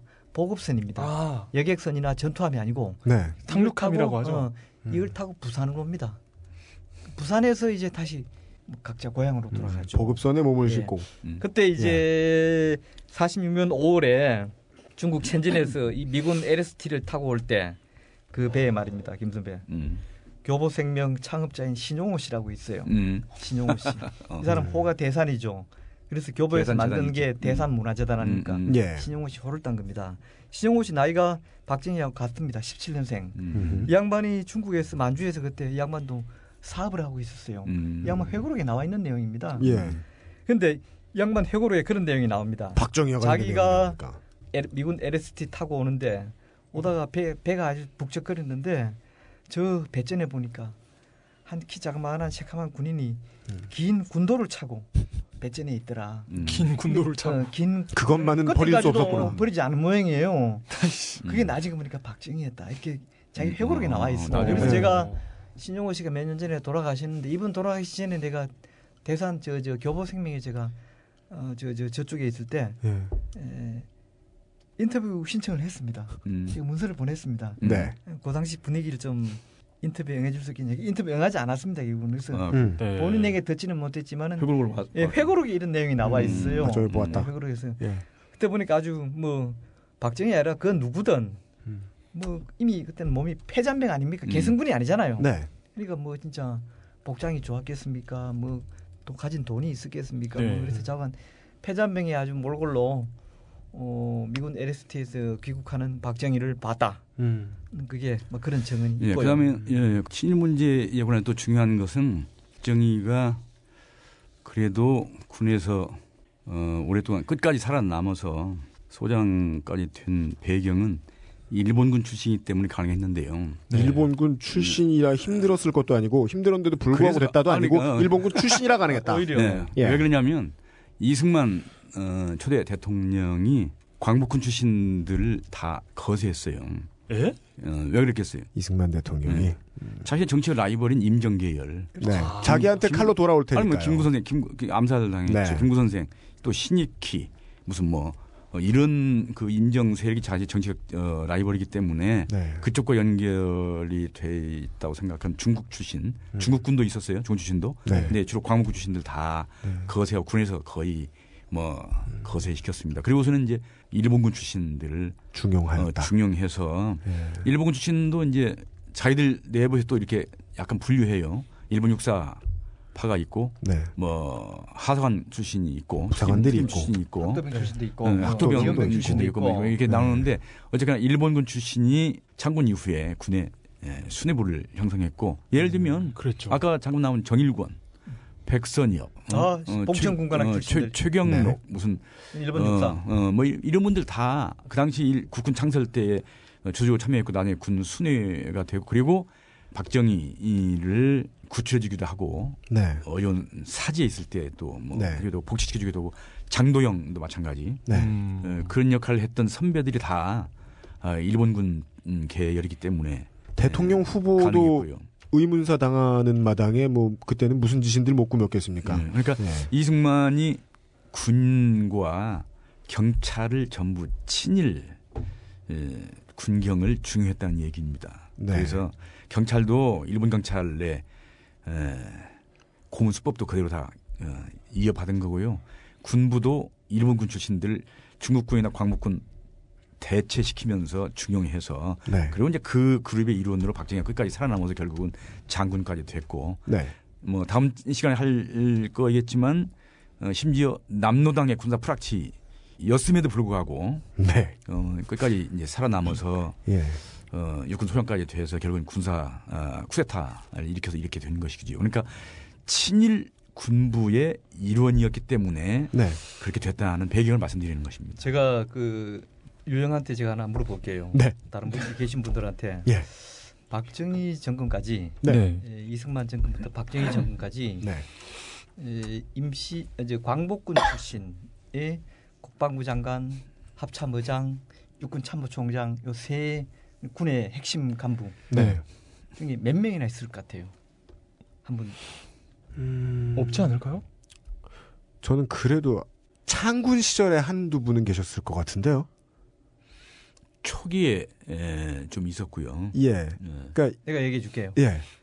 쓸데없는 얘기가 많을 것 같아서 내가 잘라고 내가 걸로부터 얘기해 줄게요. 딱 한 명. 한 명이요. 이승만 때 초대 국무총리이자 국방부 장관을 겸임했던 예. 이범석. 이범석 장군. 이범석 장군 이외에는 네. 박정희 정권 때까지 음. 국방부 장관, 육참총장, 합참의장 전부 일본 군 계열이었어요. 음. 그게 우리 현대사에 네. 방금 김선 얘기, 얘기처럼 우리 군부에서 핵심 보직들의 출신들이 음. 어떤 사람들이었는가를 극명하게 보여주는 것이란 얘기입니다. 네. 음. 그러니까 그 그 사람들에 따라서는 일본군 출신들이 그 대한민국군에서 중용됐던 게 네. 인물이 없어서다. 그렇다고 한 명? 그, 그런데 그러지 않거든요. 음. 그 광복군에 훌륭한 분들 많이 계셨고 예. 많이 뭐 계시죠. 유, 유일한 선생 같은 분도 계셨고. 그러니까 네. 김순백이처럼 예. 그, 그런 사람들은 이승만 정권 때는 부담스러우니까 네. 배제한 것이죠. 네. 예를, 배제한 들- 예를 것이죠. 들면 뭐 예. 나중에 다 야당 정치인이 됐지만 김홍일 장군이나 네. 약산 김원봉 여기는 뭐 사회주의 계열로 오해를 받은 측면도 있는데요. 네. 네. 민족주의자이거든요. 의열단 출신이고 그렇죠. 네. 만든 그러니까. 조선민족 혁명당에서 네. 최창익 그 정통 좌파 공산주의자인 최창익과 이론 투쟁을 벌였던 사람인데 그런 분들도 초기에는 예를 들면 중앙인민공화국이나 이런 데에서도 군사부장까지도 올려놨던 분이 김원문 장군 어. 네. 이런 분들 다 역할을 하지 못했고 네.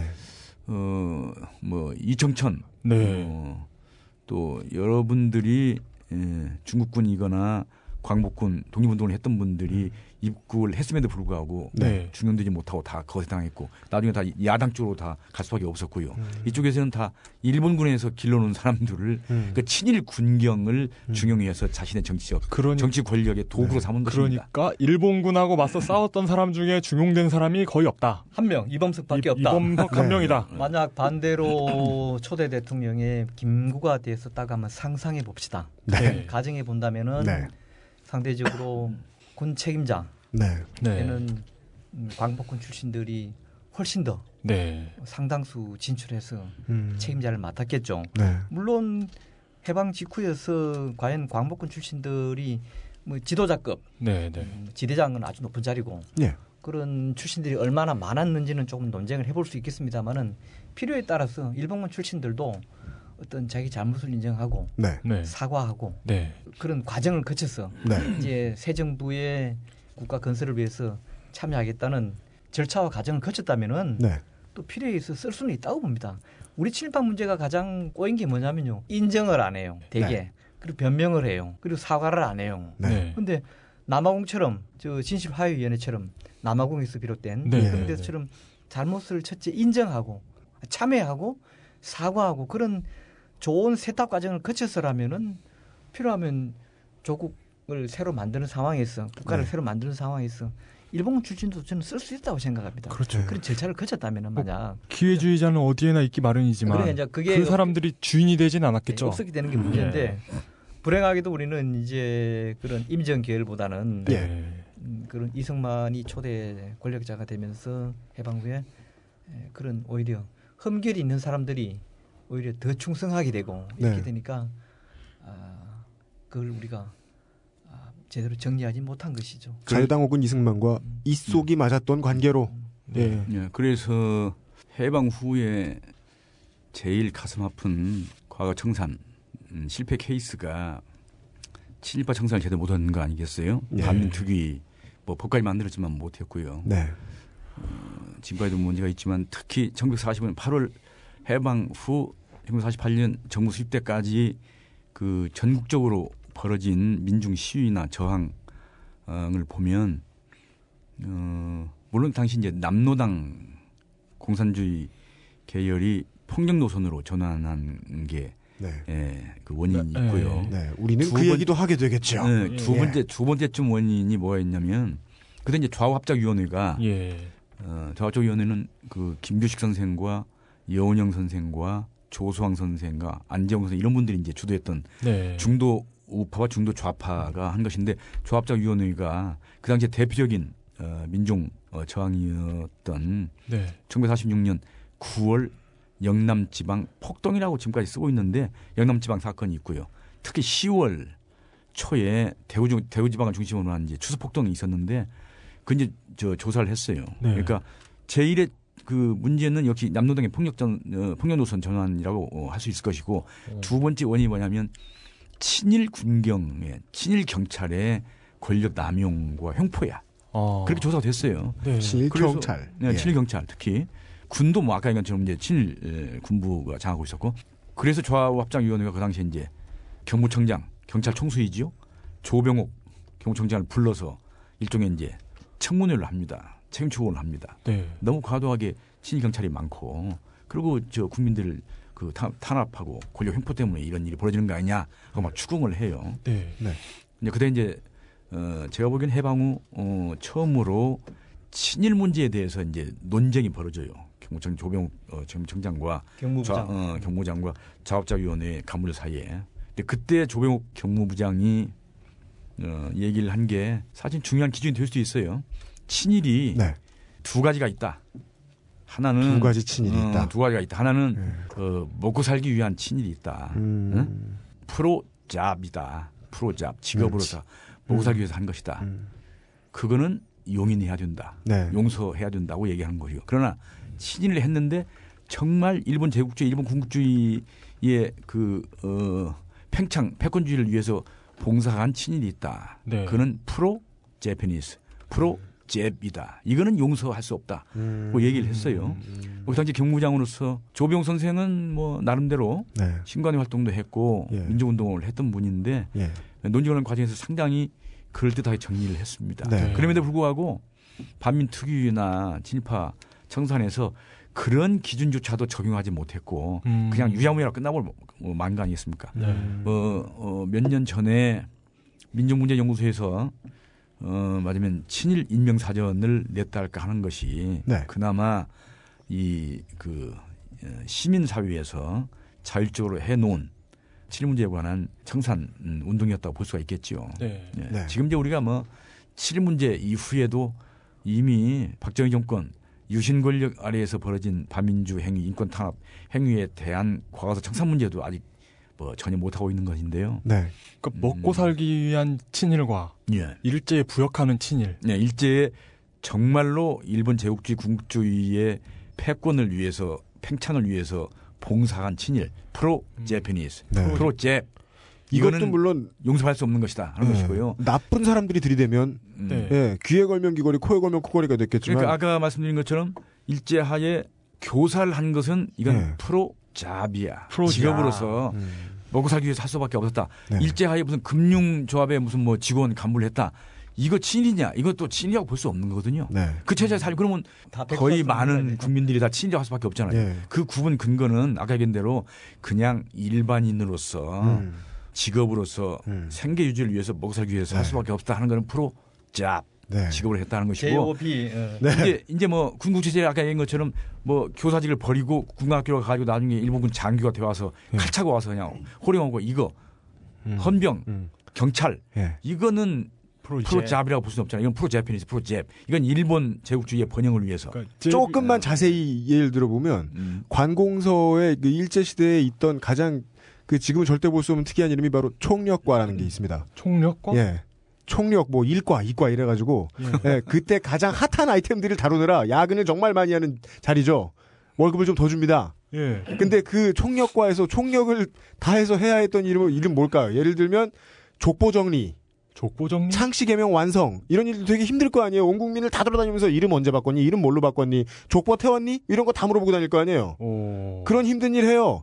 나가서 그거 적어오고 어르신 이거 이달 중에 꼭 이름 바꿔주셔야 됩니다. 이런 거 하는 사람들 예. 그거 잡이라고 봐주느냐 하는 거 있잖아요. 어. 근데 그거 잡이지 뭐. 예. 공무원인데 어쩔 거야. 동양척식 주식회사의 수희 아저씨. 네. 잡이야, 잡. 예. 음.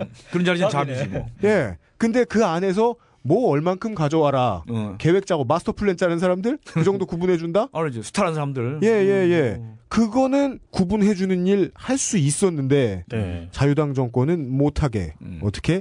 인선을 친일로 도배해서. 오. 라고 정리되는 게 맞나요? 예. 예, 예, 예. 음. 딱 정리 잘하시네요. 네, 그러니까 공무원 같은 경우에 어, 일제 때 말기에 군수를 4년 지냈던 이학년 박사가 저와의 인터뷰에서 음. 하신 말씀이 일제 때 군수 이상은 친일파다. 군수 이상. 군수가 고등관입니다. 음. 고등관인. 네. 예, 예, 예. 고등관 일제 때 고등문관 시험을 네. 쳐서 이제 뭐다 고등관 시험을 치- 찍으려면 고시, 네. 행정고시. 5급 공무원, 7급 네, 공무원 오- 이랬습니까? 음. 관. 관. 음. 관, 관, 관. 물론 요즘 6급도 주무관이라고 합디다만 그렇죠. 예. 어쨌든 그러나 막 종전의 개념으로 볼 때는 관 붙으면 이제 그때부터는 이제 고급 공무원 들어가니까 네. 그때 이제 일제 때는 그 공무원 직급이 어떻게 했냐면은 제일 위에는 친임관 조선에 음, 두 음. 명이 있어요. 총독과 지금의 중 국무총리격인 정무총감. 아, 정무총감. 일황이 임명합니다. 친이. 그래서 네. 친임관 두 명밖에 없어요. 음, 그 다음에 총독이 임명하는 나머진 공무원들은 다 총독이 임명해요. 네. 총독 임명하는 관리 중에서는 이제 칙임관, 그 다음에 주임관, 판임관. 응? 음. 근데 이제 주임관 이상이 고등관이에요. 음. 주임관 이상이. 음, 음, 음. 이제 판임관은 요즘 말하면 7급 9급 공무원. 네. 그때도 그래 판임관 고시라는 게 있었어요. 고시. 아. 네, 왜냐면 예. 7급 9급 시- 공무원 시험 그런 예, 시험인데 예, 예.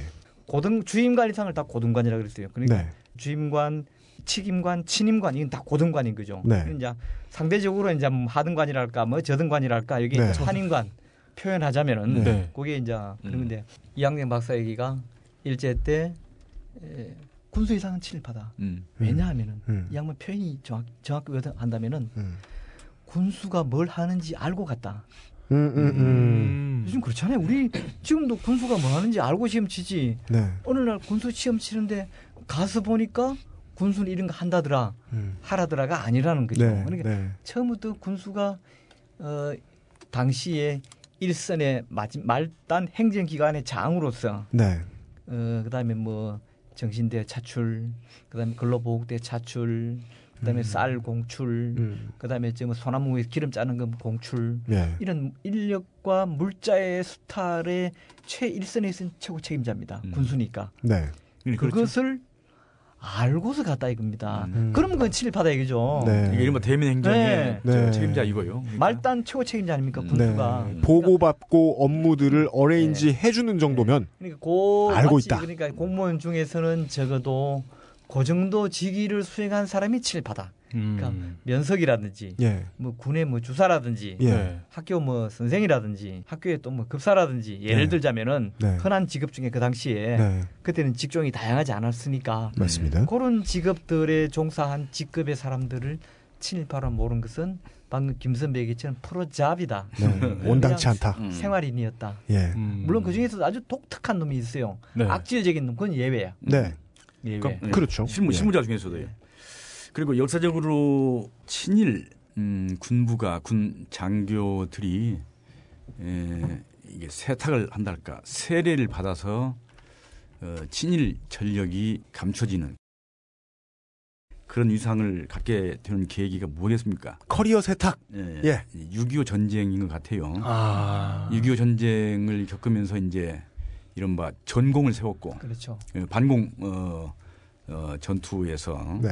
전공을 세우면서 구국 어, 장교, 구국 지휘관, 구국 군부가 된 거 아니겠습니까? 네. 네. 이제 그러면서 그 사람들의 군 수뇌부, 군 간부들의 친일 전력이 어, 뒤로 밀려나고 네. 이제 말하자면 비판하기 어려워. 어, 6.25 전쟁의 군 음. 전공자다. 지금 급한데 전공 세웠다. 그러니까 예. 지금도 그런 논란이 많지 않습니까? 누구 어떤 사람 친일이라고 막 비판을 하면 어이 6.25 전쟁 때 그렇게 무공 전공을 세워서 나라를 구했으며 예, 예. 미군에서도 알아, 미군부에서도 알아주는 사람인데 예. 어, 그렇게 할 수 있냐고 하는 이제 그런 예들이 많이 있어서 6.25가 커리어 세탁의 장이었다. 음, 네. 결과적으로 음, 결과적으로 결과적으로. 우리 아니, 아니니까. 우리 네. 저6.25 전쟁에 대해서 그렇게 역사적으로 이제 뭐 한마디로 이렇게 규정을 하기는 매우 어려워요. 네. 복합적이죠. 복합적인 의미가 네. 있어요. 네. 그럼에도 불구하고 하여튼 친일의 어, 입장에서만 보자면 민족 산전 전쟁을 겪으면서 네. 친일파 문제를 보자면 역사적으로 친일 예, 군 간부들의 그 전력을 이렇게 감춰주는 그거를 이렇게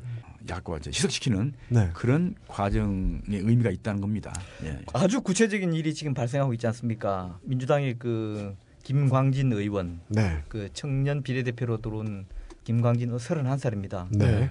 이 사람이 이 김 의원이 최근에 국방위 국감에서 아, 지난 19일인가 문제 날짜는 그런데요. 예. 국방에서 국감에서 백선엽 장군을 민족 반역자다라고 얘기한 것은 이 김 의원 얘기로는 백 장군이 일제 때 만주 군관학교 나오고 네. 특히 더 좀 악랄했다고 자자한 그 간도 특설대 네, 네. 네. 네. 출신인 것을 가지고 이렇게 얘기했다 이겁니다. 민족 반역자다. 그랬더니 바로 새누리당 의원들이랑은 지금 그 징계안이 국회에 제- 정치 제출됐습니다. 네. 그러니까 바로 그겁니다.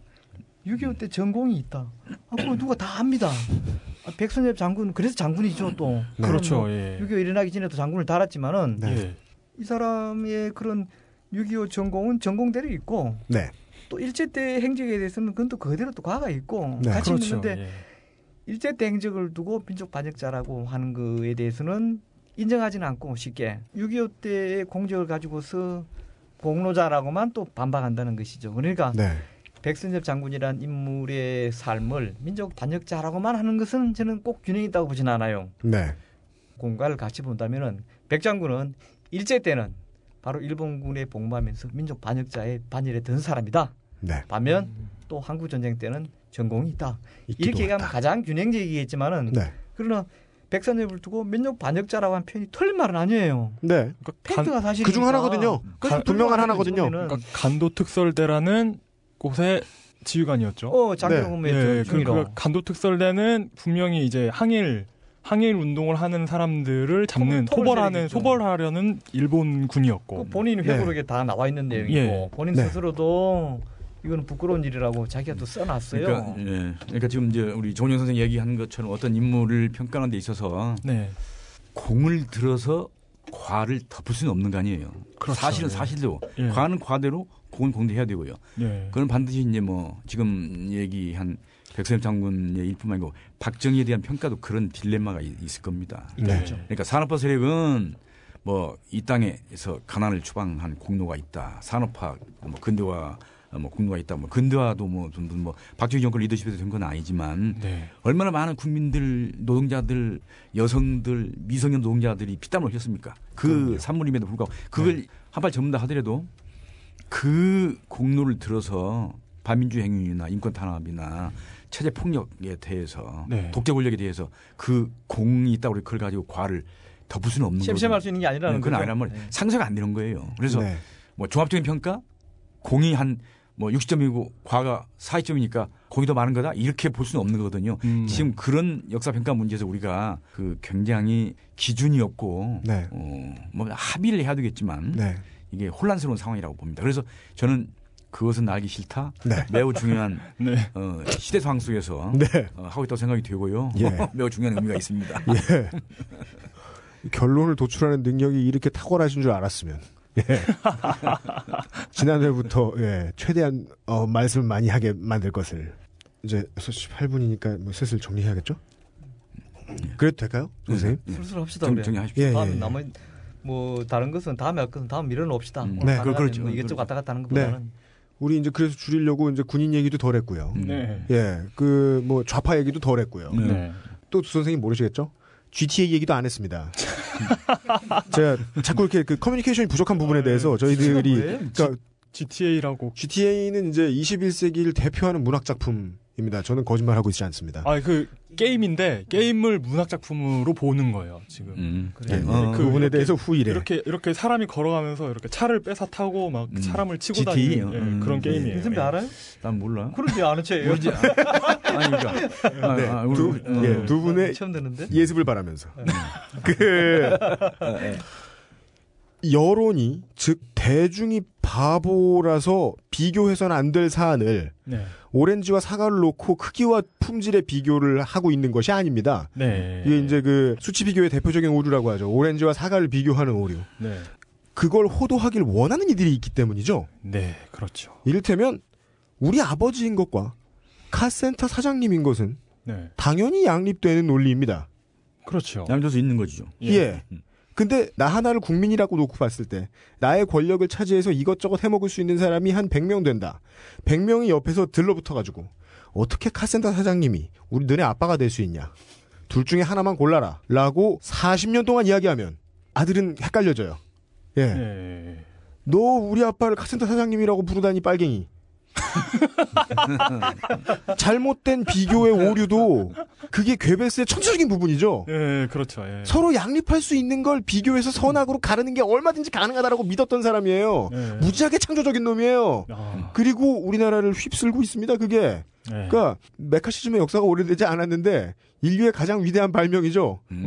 민주주의에 물을 흐릴 수 있는 가장 좋은 발명품입니다. 예. 그리고 이것이 막강하네요. 대한민국에 있어서는 두 분께서 설명해 주셨던 대로 자유당 정권이 자신들의 편의에 의해서 거의 모든 군인을 거의 모든 정치인을 친일 행적이 있어야만 하는 사람, 있는 사람으로 채웠고 그리고 그들은 6.25가 나서 대통령이 폐기 없이 부산까지 도망갔을 때 그의 목숨과 권력을 구해준 대가로 자신의 커리어를 세탁을 해냅니다. 하지만 역사는 책 한두 권의 내용을 지웠다고 해서 옆에 책이 다 같이 지워지는 것이 아니기 때문에 네? 복구가 되어 시비를 불러일으키고 자신의 정치적인 이해를 위해서 존재하는 야당의 인물들 그리고 이 정론을 택한 제 앞에 있는 두 분의 노 기자분들 같은 분들이 싸우셔서 진실을 세우려고 하면 언제나 이 귤이 이 오렌지보다 더 작은데 너네들 왜 자꾸 비교하려고 드느냐 라고 하는 정말 안드로메다식 논리를 펼치면서 예. 저희도 정현 선생님이 방송 들어가기 전에 1회 때도 그렇고 2회 때도 그렇고 가장 신경 쓰시는 부분이 그건 것 같아요. 팩트만 놓고 팩트만 전달하자. 예. 우리는 웃길 것이 아니고 세대 맞을 애를 세대만 때리려고 한다. 예. 무슨 뜻? 저는 20대만 해도 그런 생각을 했어요. 태안반도에 가서 온 국민들이 기름을 걸레로 닦아서 기름을 없앴잖아요. 그랬죠. 예. 이런 미친 짓이 일어나는 나라예요. 아, 대한민국 사람들은 정말 박정희가 없었어도 일어섰겠구나. 그럼요. 그러나 증명할 방법이 없지 않습니까? 음. 그렇죠. 음. 예, 그래서 저는 그것만 믿고 있다가 아 팩트가 아닌 것을 버리는 연습이 힘들구나. 음, 네. 예, 음. 그때 깨달음이 이제 얕았는데 정원 선생님 두 분의 말씀을 통해서 예 상당히 많이 배웁니다. 공이 있을 것입니다. 네. 예, 공을 칭찬하는데 아쉬움이 없어야겠습니다. 네. 그래야 과가 분명히 보일 테니까요. 네. 그리고 첫 번째 과 하나밖에 안 났어요. 분명히 친일을 했고 네. 군국주의를 좋아했던 것으로 보입니다. 그 독일에 네, 페르디난트 포르쉐라는 사람이 있습니다. 네, 그 스포츠카 포르쉐 그 포르쉐. 포르쉐예요. 음, 예. 포르쉐. 네. 이 포샤, 사람이 네, 폭스바겐 비틀도 만들었죠. 네, 그러니까 세계 자동차 산업에 미친 좋은 영향이 매우 큰 사람입니다. 근데 이 사람이 독일에 있어요? 예? 무슨 과가 있어요? 그 예? 독일의 그 군수 차량도 만들고 음. 타이거 그렇죠. 전차, 티거 전차도 만들었죠. 네. 나치를 그래서 이. 사람이 네, 나치에게 만들어졌죠. 음. 그래서 이 사람이 니른베르크 재판에서 음. 음. 그러니까 이 사람은 그냥 전형적인 양덕이죠. 기계를 좋아해서 음. 근데 기계를 좋아했는데 마침 양덕은 우리나라- 인종차별적인 발언이. 예. 아 그런가? 우리나라 대통령이 야, 대통령은 아니고 하여튼 우리나라 지도자가 마침 히틀러인 거예요. 그래서 음. 징발 당해서 만든 거죠.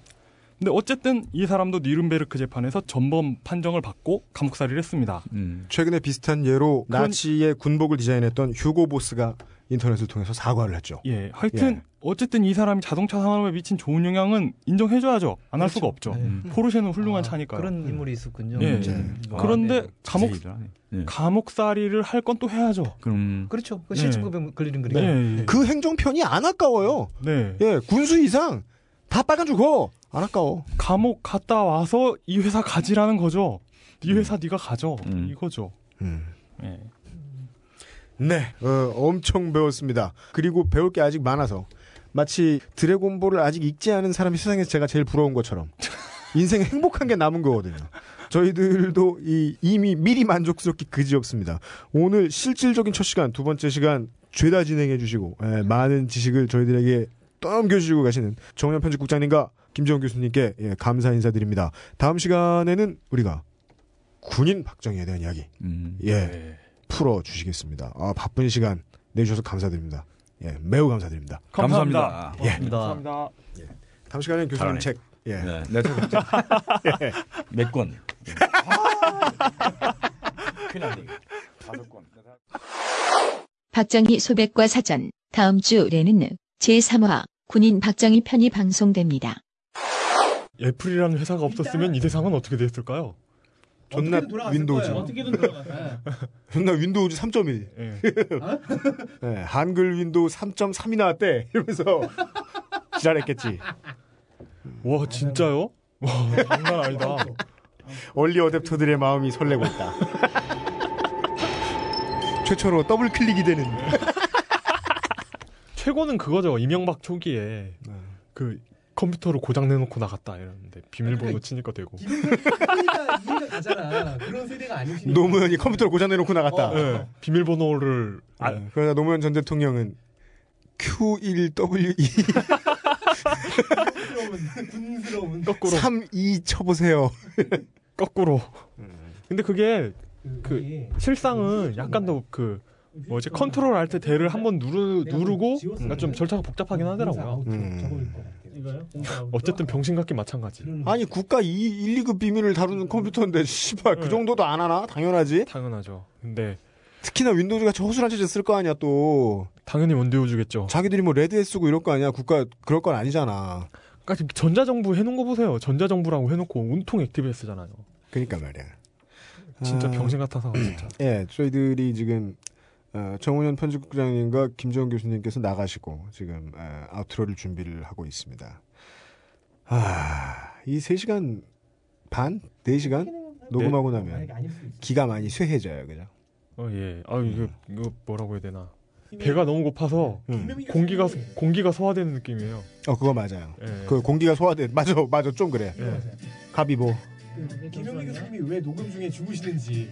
아, 김현 교수님 녹음, 녹음 중에 주무시는 거? 근데 저는, 낙검수 얘기해 볼까요? 저는 김용민 교수님처럼 졸 일은 없어요. 왜냐면 김용민 교수님은, 그, 아, 정말 부지런한 분이잖아. 네. 존나 아, 부지런한 분이잖아. 우린 그것과 거리가 멀잖아. 우리는 그 전에는 막 이렇게 그, 이게 우리는 방송을 전후하여 일주일 정도는 그냥 네, 네, 네. 누워서 누군가가 우리를 양잠해 주기를 양잠. 바라면서 이렇게 그냥, 왜- 어, 야, 실 뽑아가 그냥 빨리 이러면서 가만히 있다가. 왜 내 엉덩이에선 비단이 안 나오나? 그러니까 누가 왜왜 암컷을 누가 옮겨다 주지 않지? 이러면서 가만히 누워 있다가 예, 충분히 원기를 보충한 뒤에 HP 를 일주일어치 모아서 나와서 떠들다 가기 때문에 저희들은 졸 일도 없고 그렇죠. 예, 그리고 그 방송을 해보니까 재밌는 게 저는 이야기를 듣는 게 재밌단 말이에요. 네. 물론 끼- 끼어들면서 개드립 치는 것도 재밌지만 예 이제 아 이제 소개해드려야지 예 아, 청취자 여러분 그 오늘도 제 옆에는 아, 방송에서 음, 음. 정신적 버팀목을 맡고 계신 에, 개드리퍼 이 이용 씨가 나와 계십니다. 안녕하세요. 안녕하십니까. 와트슨 박사입니다. 네. 아, 예, 에, 뭐라 그럴까요? 음, 멘토. 왜, 왜 멘토야? 왜 왜 왜 왜, 요 왜요? 갑자기 이게 왜 생각나지? 왜 왜 왜 왜 멘토지? 어, 아니 뭐 왜냐면은 제가 매- 말문이 막힐 때 또 다른 개드립을 예, 쳐줄. 그러니까 개드립 백업 멤버인데 원래 이 백업 멤버가 새로운 이 그 경기의 흐름을 바꿔주잖아요. 개드립 불펜이죠. 그렇죠. 예, 어, one point relief. 네. 어, 그리고 불쌍한 Hugo Boss. 불쌍하지도 않아. 이거 돈- 해야 되거든. 돈을 어차피. 돈을 그렇게 벌었는데. 그러니까 그냥 제 중고등학교 때로 얘기해 볼 것 같으면 네. 어, 숙제를 너무 많이 안 해온 애가 네. 에, 나가서 양동이 들고 그 무릎 쭈그리고 서 있는 거 네. 그거 하고 들어왔을 때 네. 야 너 억울하겠다 이렇게 얘기하지 않고 네. 아 너 허벅지 안 아프냐 이렇게 위로해 줄 정도 네.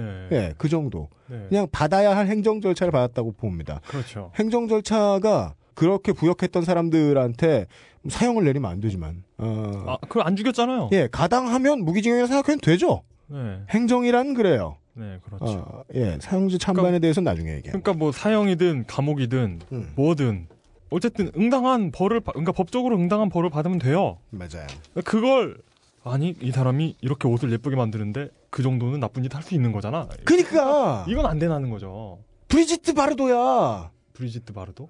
우리 집 그- 개가 이쁜 거랑 우리 어맹부께서 네. 개고기 좋아하는 거랑 뭔 상관이냐는 거야. 그렇죠. 박정희 소백과 사전. 다음 주부터 3주간은 매주 수요일에 여러분을 찾아갑니다.